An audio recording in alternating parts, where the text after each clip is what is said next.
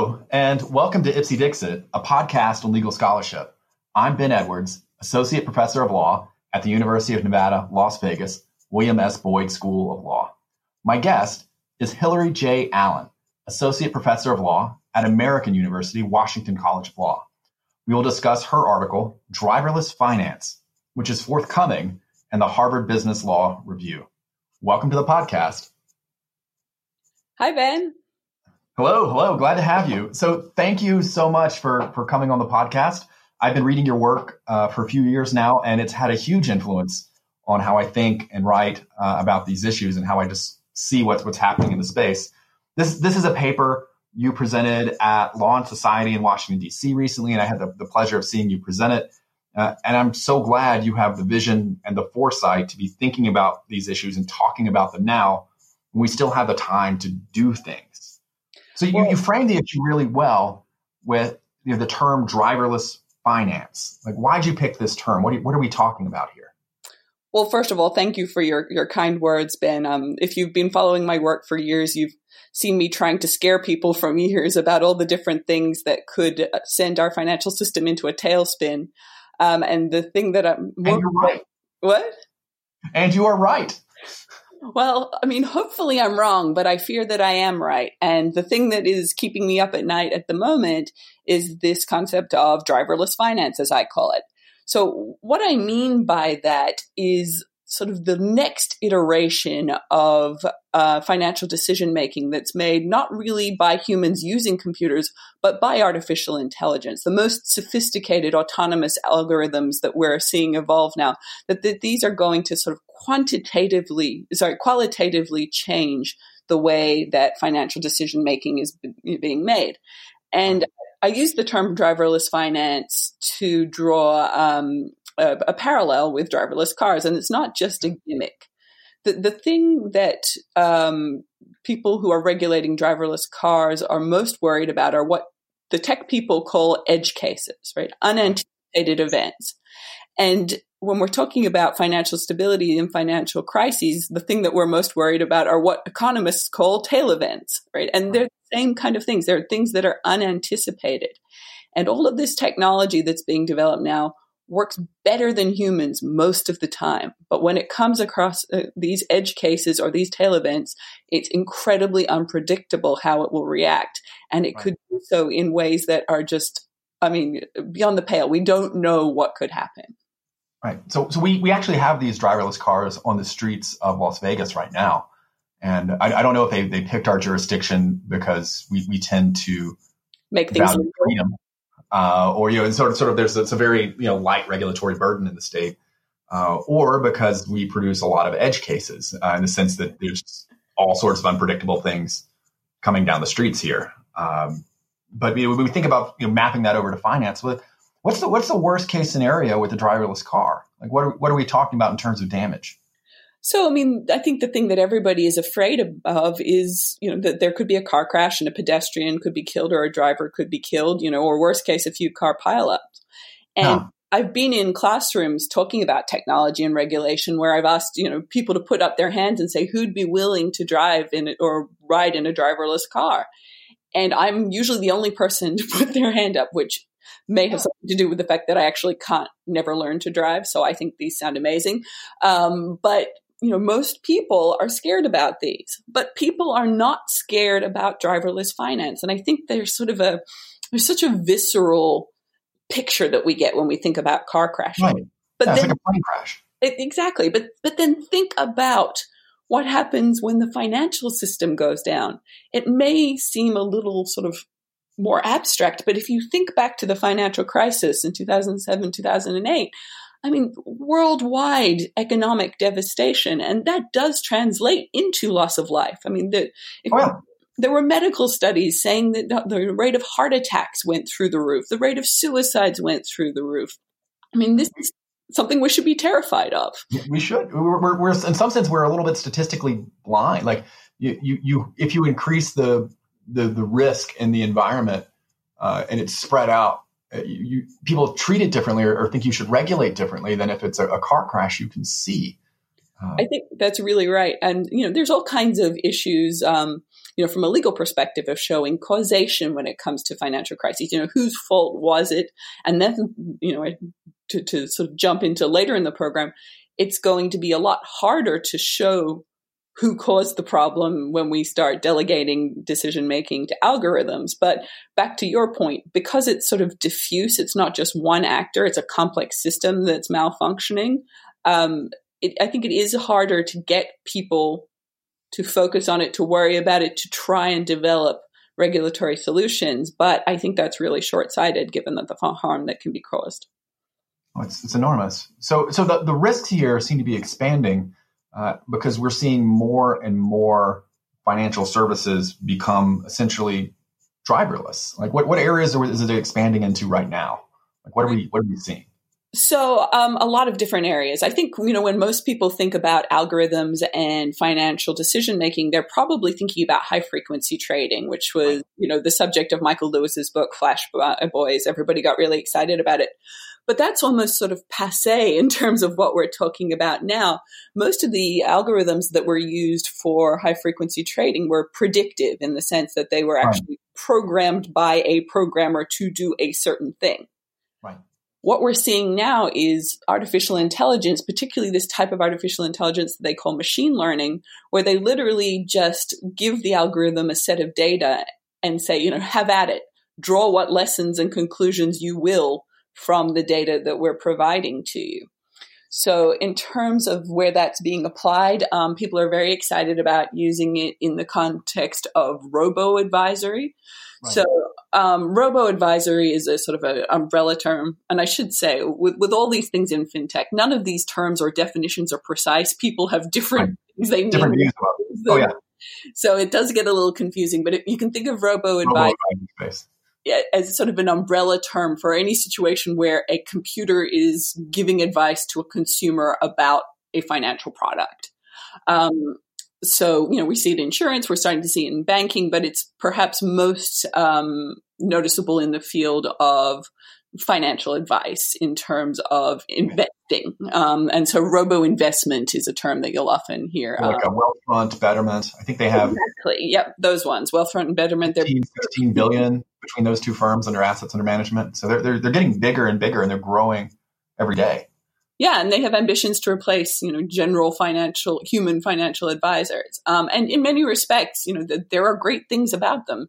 They are, you know, much cheaper and much more efficient. So in terms of accessibility, you know, that that that is great. Basis points. I think I think they're at they're at fifteen basis points, right? So so zero point one five percent. Where if, if you want, you know, someone from Wells Fargo to manage your money, they're going to charge you two and a quarter percent of your assets under management. Yeah. yeah. That's right. And so, you know, that is, you know, at least on the face of it, a really good thing. And that's another, I think, reason why people have not engaged with the problems of driverless finance, because the upsides seem so great, yeah. right? Democratizing the financial services. But let's think a little more about what it means if we're going to have uh, an algorithm, particularly a machine learning algorithm, artificial intelligence, decide what individual investors should invest in. Okay.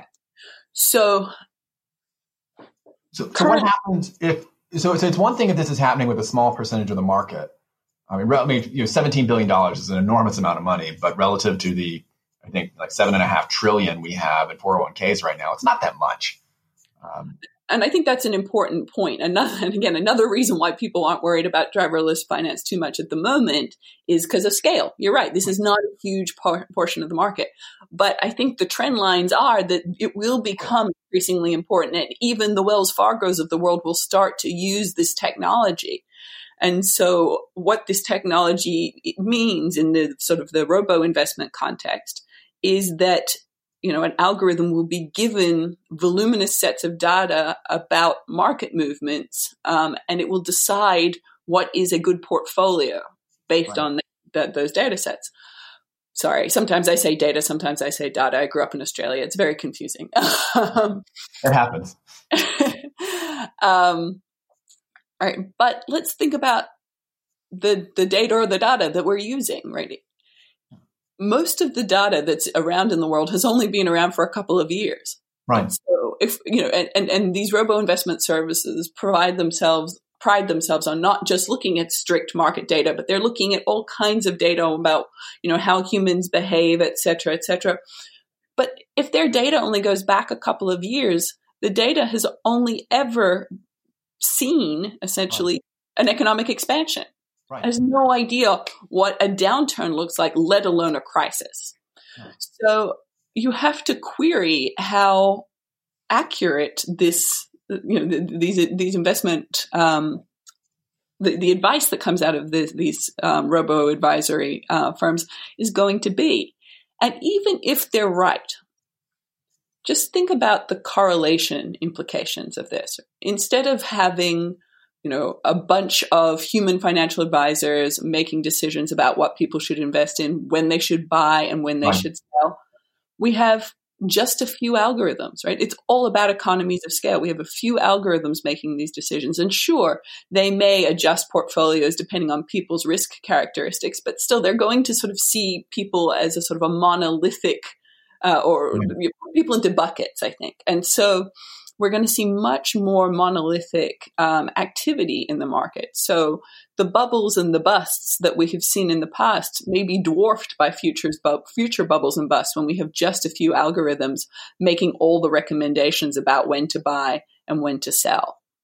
Right. So if, if, if these robo firms eventually end up with control over just an enormous amount of assets, even if they're wrong on the merits, it would be so hard to take a, a meaningful short position against them and, and change the way the market looked in a bubble, uh, just, just just simply because of the amount of assets they'll control.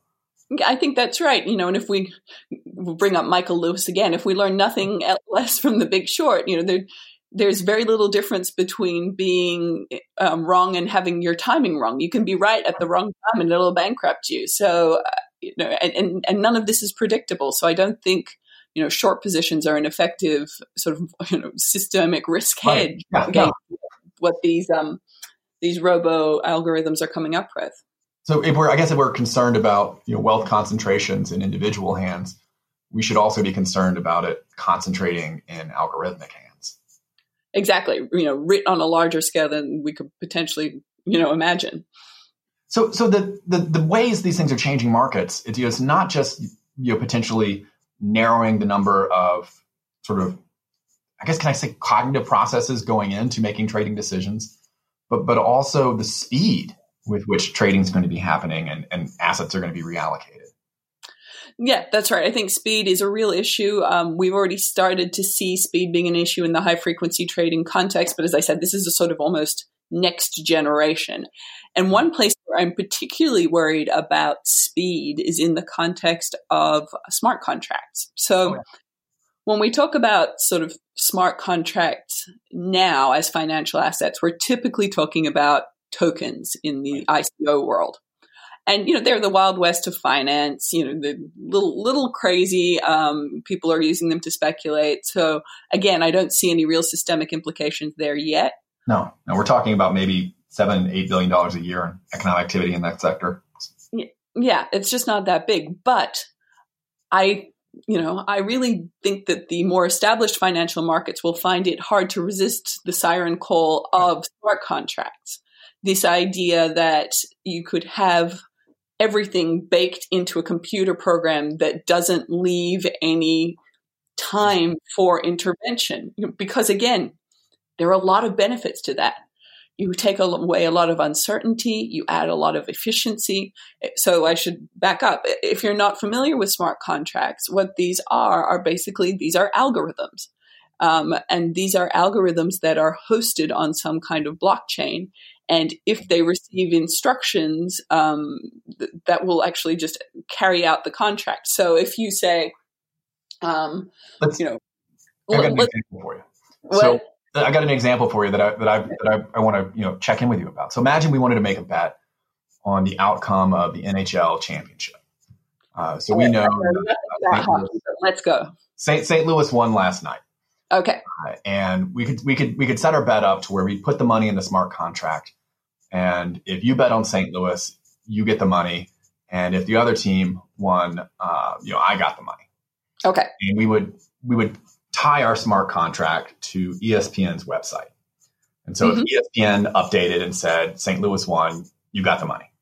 So in that context, and I like this terminology, the E S P N website would be known as the Oracle. Yes. So the Oracle, you know, is it's, you know, whatever result comes from this triggers the smart contract.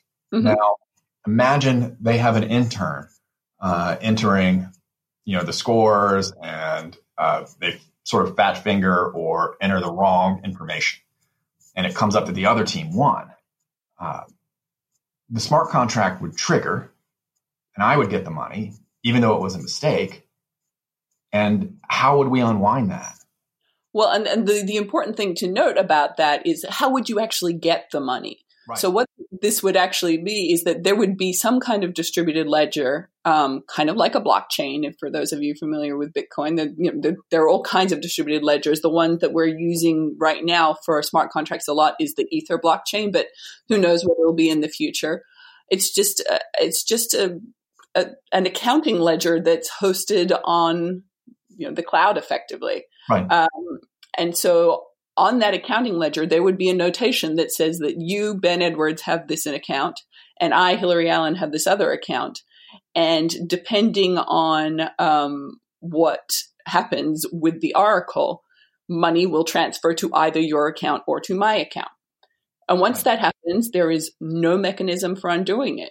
So think of the speed at which we'll start to see financial contracts executed if they start to be embodied in this way, right? They'll be so fast. And if there is a mistake, as you say, if there's an intern, and, and frankly, we shouldn't blame the interns. Lots of us, lots of yeah, I make mistakes like this all the time. Yeah, exactly. So let's not, so, so say a very senior E S P N editor put in the wrong information. So say someone very senior at an Oracle gets the information wrong. Well, that's going to um, affect the transaction, and you know I'm using "affect" in the E F F E C T.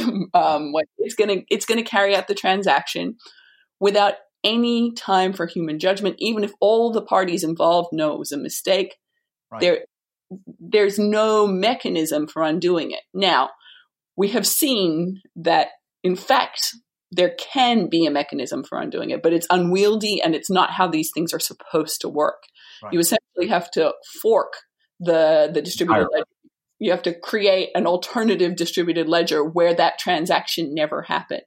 But you've got to get everybody on board. All the people who are in charge of maintaining that distributed ledger have to get on board to change the transaction. And that can be, in some circumstances, impossible. It may not be possible to identify people, or they may be beyond your reach jurisdictionally, um, or at the very least, it's going to be time-consuming, and the damage may already have been done if the transaction has already been carried out. So, so for for something that's going to work for for humans and human society, we're going to need some way to to fix problems like that as as things go along. How do how do we get there? What What what what what would be different than what we have right now with sort of the, the Bitcoin protocol? Sure. So I think, you know, the Bitcoin protocol just simply isn't going to work for mainstream transactions. So um, what I've argued for in this paper is that there has to be, if if if we want these um, smart contracts to represent represent mainstream assets, right? There has to be some kind of requirement, and now I'm sort of jumping forward to my, my regulatory solutions part of the paper, but there has to be some requirement that any distributed ledger that hosts mainstream financial assets be maintained by people who can be contacted, who will be amenable to undoing the transaction, to forking the distributed ledger, if it's clear to everyone that there was a mistake made, and that those people should be able to act on very short notice right. to get it undone. Now, it's not a perfect solution, but it's better than what we currently see. Um, what we currently see with these distributed ledgers is that they are by design complicated, if you know, or too impossible to change. Right. right. Then, so their, their immutability is one of the selling points. Exactly. You know, if you think of sort of Bitcoin in, in many respects as a libertarian fever dream, right, that this idea that no one can undo it, no government, no courts, that sort of, that was the selling point of the tr- distributed ledger technology. Um, that just doesn't seem to me to be compatible with sort of mainstream financial assets. I think what we'll see is that to the extent that this technology goes mainstream, it will be um, on distributed ledgers that are maintained by more permissioned nodes. But I think the the market itself, the private sector, will not require distributed ledgers that can be undone in a way that I think we need them to be able to be undone um, from a regulatory perspective to to avoid these crises. So, so we have these. These new, you know, distributed ledger, you know, systems that are coming on, and we also have machine learning and artificial intelligence moving assets on these blockchains. Uh, right, they're linked together. so, so it's it's the combination of them that potentially, you know, shifts things. And so, so if we're if we're delegating more and more decisions to these these algorithms, what are the, what are the risks here? If we, are we deferring too much? Well, I think so. I mean, part of the problem is that we humans don't have a particularly good track record with oh. um, financial risk management ourselves. No, so. no. Australia's better, but you know, we on the whole, we've had a hard time. It, it's kind of the pot calling the kettle black. But I think these, um, I think you know, this this automation of um, financial decision making will probably actually work better than humans most of the time. Oh yeah. But algorithms just don't make sense of the world in the same way we do. And I think when these edge cases, these tail events come up, I think that's when we could start to see really scary things. And, and you know, you could ask me what those scary things are. And the, fra- the fact of the matter is, I just don't know. Yeah. Right? We have such a complex system. You know, how will they behave? What will they do? That's unpredictable. How will it interact with what other algorithms are doing? That's unknowable. We're in, the, you know, we're in the realm of night and uncertainty, um, and that night and uncertainty has made people nervous ab- enough about self-driving cars that they are testing them over and over and over again on the streets of Nevada and in Arizona, you know, and, and um, you know, Silicon Valley. You have the cars driving around, and, and the idea is there that they want to make sure that these um, cars anticipate every event that they can anticipate. Right. And there's no effort being made in that same way for um, finance. So I think we need to have more imagination, honestly, right. about about what could go wrong. I think we need to start running sophisticated simulations of what could go wrong. To and again, these won't be perfectly predictive, but just at least give us some kind of idea of the ways in which these things could um, could interact, and then, if we get some sort of simulations that we can sort of package into a data set, these kind of things are the things that machine learning algorithms need to to be exposed to. Right. Right? We don't want them to just think, well, the last few years were all well and good, so nothing's ever going to go wrong. They need to be exposed to historical problems, but not just historical problems, because the crises in the past didn't involve autonomous algorithmic decision making. Right. Um, so I think we're going to need to do war games and simulations and things like that to create at least some kind of a data set that evinces the possibility of things going sort of horribly wrong in a world where much of the decision making is made by algorithms. Right. So, so in the past, when we have financial crises, um, it seems like there's a playbook of sorts. Um, you know, some some fellow in a suit, uh, and it's almost always a fellow in a suit, um, comes out and talks to the market.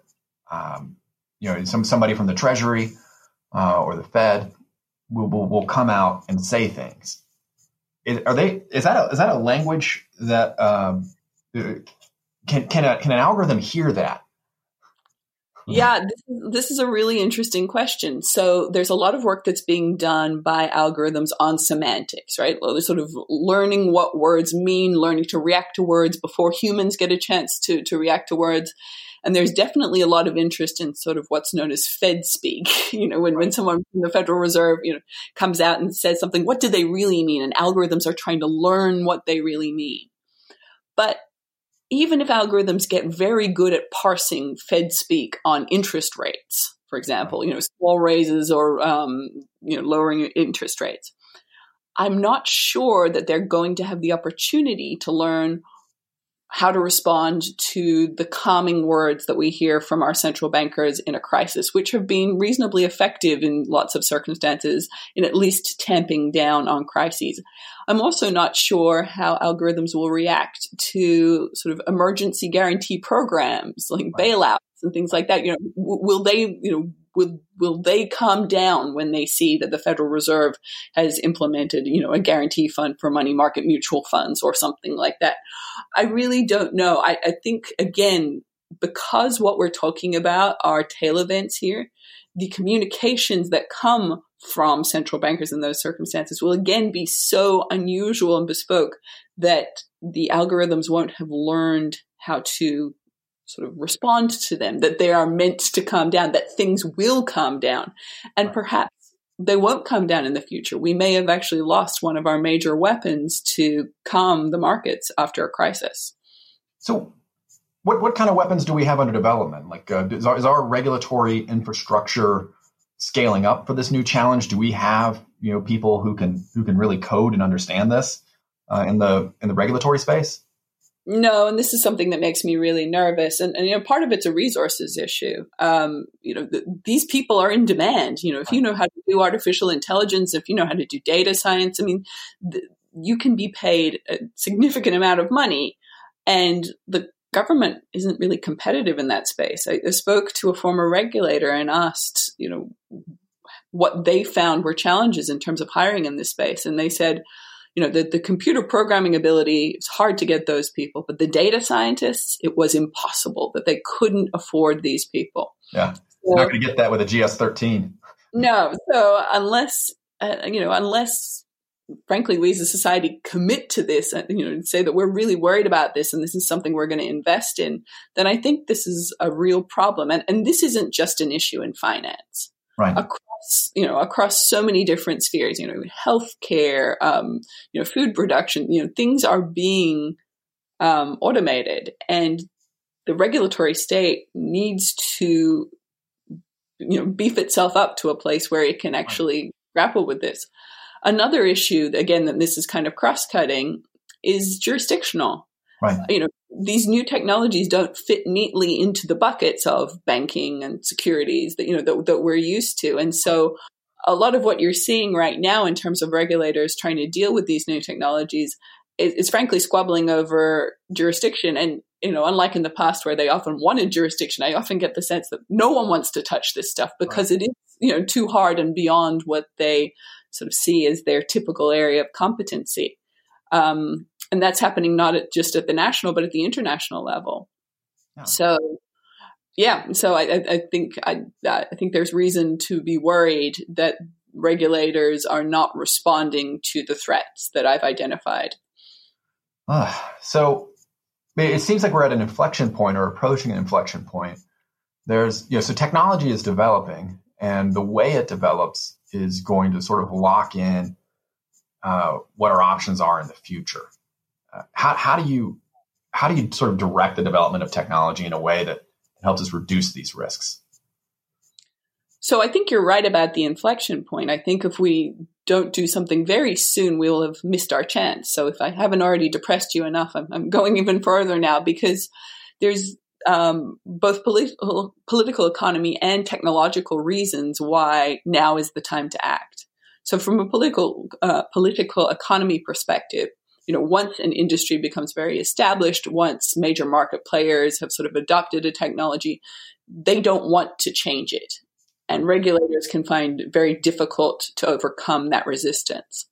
Oh, yeah. And also the technological aspect. You know, if you are building these machine learning um, algorithms and, and they've learned from a data set, there's no way to go back and correct them or, you know, tell them to unlearn a particular thing. You'd have to start from scratch, which again, you know, contributes to the political economy issue. So, so now is the time to act. Um, and I think what needs to be done, although I've got reasonably little hope that it will be done. And part of what I'm trying to do with this article is to get people um, worried, to try and build some kind of support for, for starting to do this. But regulators really need to be looking at the processes um, by which these technologies are being created. They need to get in sort of at the beginning. And one of the ways that they could do this um, is potentially being trialed by the, the regulatory sandbox model that we're seeing in some countries. So I'm, I'm not a huge fan of the regulatory sandbox in general, but one good thing about it is that you do have regulators and the industry working together from day one on building a technology. And that kind of partnership is what I think we need right now with these new technologies. So things that I've already talked about. Regulators being there on the ground floor to make sure that any machine learning algorithm is exposed to tail event scenarios, or regulators being there on the ground floor making sure that any sort of reputable financial asset that's represented by a smart contract has a circuit breaker built in there, or is hosted on a distributed ledger that can be forked reasonably easily. Those kind of things. Um, are what I think we need to see happening right away. Yeah. So, so in finance, there's always this problem of, you know, this is uh, I'll be gone, you'll be gone, particularly in uh, you know, trading or the scenarios or the, with a bon- an annual bonus culture. If you're looking at, you know, financial crises as things that happen every decade or so, um, you know, there's I think there's an incentive, you know, perhaps for some folks to, you know, use some machine learning to put in um, an extraordinarily profitable trading strategy, which has enormous tail risk. Uh, but if they're getting their bonuses and cashing out and leaving the firm before the tail event occurs, you know, are, are, are they, you know, is, is it, it seems like the, the system or, you know, of the way people make money in this space and then exit, it doesn't really take into account the damage that can uh, affect all of us. Well, that's a, you know, a perennial issue in um, you know, financial industry culture, and, and there are some initiatives that have been um, put in place, particularly by the Dutch National Bank, but also um, the Fed in New York and also the, the F C A in the U K. They're really trying to sort of work on this financial industry culture um, to make people more cognizant of the sort of the systemic impact of their decisions. Um, those are hard-fought Um, battles. I think they're important, but they are hard fought, trying to get the industry to change its culture. And I don't think algorithms are going to help. Um, right. There's all kinds of um, psychological literature out there on how people sort of can avoid um, any ethics involved with their decision if they can sort of fade the ethics out of their, their decision making. Um, or they can basically sort of say, well, I don't need to behave well because the algorithm is doing the risk management. So if they can, yeah, if they can use the algorithm to be sort of the responsible agent, they don't have to feel bad about doing things that might hurt the economy at large. So I think the, these hard-fought battles to make the financial industry more cognizant of the fact that their risk-taking could have outsized externalities for the whole world. Oh, yeah. Um, I think those are going to be set back even further as more and more decision-making goes to the algorithms. And so the actual humans who are involved in these in these processes can say, well, it wasn't me, it was the algorithm. I'm a good person. Right. so so we, we we just know risks. People are, are there. People are going to keep taking them. Uh, and at some point, crises are going to happen again and again. Uh, how do we get ready for the next one? And then the next one and the next one as more and more of these decisions uh, move online and become algorithmic? So I guess there's a couple things that I'm, well, obviously I don't have an answer to that, or else I, I would be an extremely wealthy woman. Um, but I have some sort of thoughts on it. Um, first of all, I think something I'm worried about is that the actual frequency of crises might speed up. Okay. I was talking to a colleague recently and they said, you know, I think we spend too much time working about financial crises. We may not see another one in our lifetime. Mm-hmm. And I thought, hmm, I'm not so sure about mm-hmm. that, because I think with these um, technological, uh, you know, so something that Isalia Maroma pointed out, which I think is really important, is the faster transactions are, the more room there are there is for more transactions. And then the more transactions you have, the more opportunities there are for something to go wrong. Yeah. So as we accelerate the financial transacting, I think we're opening up scope for more things to go wrong, which means I think we're going to start to see um, things being a little more frequent in terms of crises. Um, I'm also worried because our standard playbook, and we've already talked a little bit about this in the um, aftermath of a financial crisis, right, is to, you know, calm the markets, you know, with emergency programs, lots of money coming in, calming words from, from central bankers. And I just don't know how um, algorithms are going to react to that. And frankly, those have been the major playbook for, you know, over a century. You know, go back to going back to Walter Badgett about how to how to calm people down. And so the the the ex post, the after the fact calming down that we've relied on for so long may not be effective in the future, which means we have to focus on the harder part, which is the ex ante, which is the how do we make this the system a little safer from the get go. And so that's what I would like to see our attentions uh, focused on. And that's why I'm trying to scare as many people as possible about the rise of driverless finance. Well, um, you, you've reached me, and uh, I think we have to keep an eye on this. Thank you so much for coming on the podcast. No, thank you, Ben.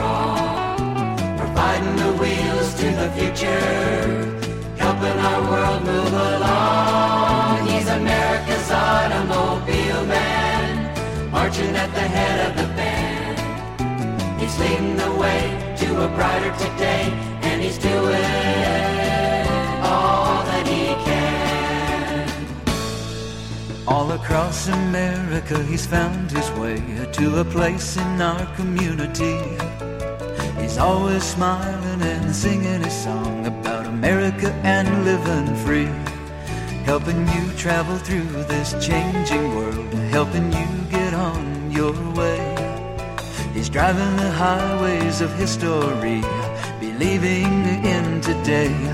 And he's keeping America moving, keeping America strong, providing the wheels to the future, helping our world move along. He's America's automobile man, marching at the head of the band. He's leading the way to a brighter today, and he's doing all that he can. Some folks think of him only in terms of new cars and weekend sales and next year's models, but there's really much more to his story. He's a real leader here in our community. He believes in the American way, and he's always one of the first to stand up and speak out about how it can be made even better. Yes, he's America's automobile man, and his business is just about as competitive as they come. I remember when he bought that old vacant lot down on the corner and moved his dealership into that new building he put up. I think you could say that he's made more than a sizable commitment and contribution to our city and the economy here. He has seventy people working for him now, and that's a lot of jobs. Some of his employees have been in the automobile business for over twenty-five years and probably know more about transportation and its future than a government investigating committee. He's proud of those people, too. Yes, he talks about them every day, just as if they were part of his own family. He's concerned about the role of transportation in America's future. Yes, he's come a long way since Henry Ford started it all, and I think that he can be trusted to keep America moving. He's keeping America moving, keeping America strong, providing the wheels to the future, helping our world move along. He's America's automobile man. He's a neighbor, he's a friend. He's here to help, and he cares about the things that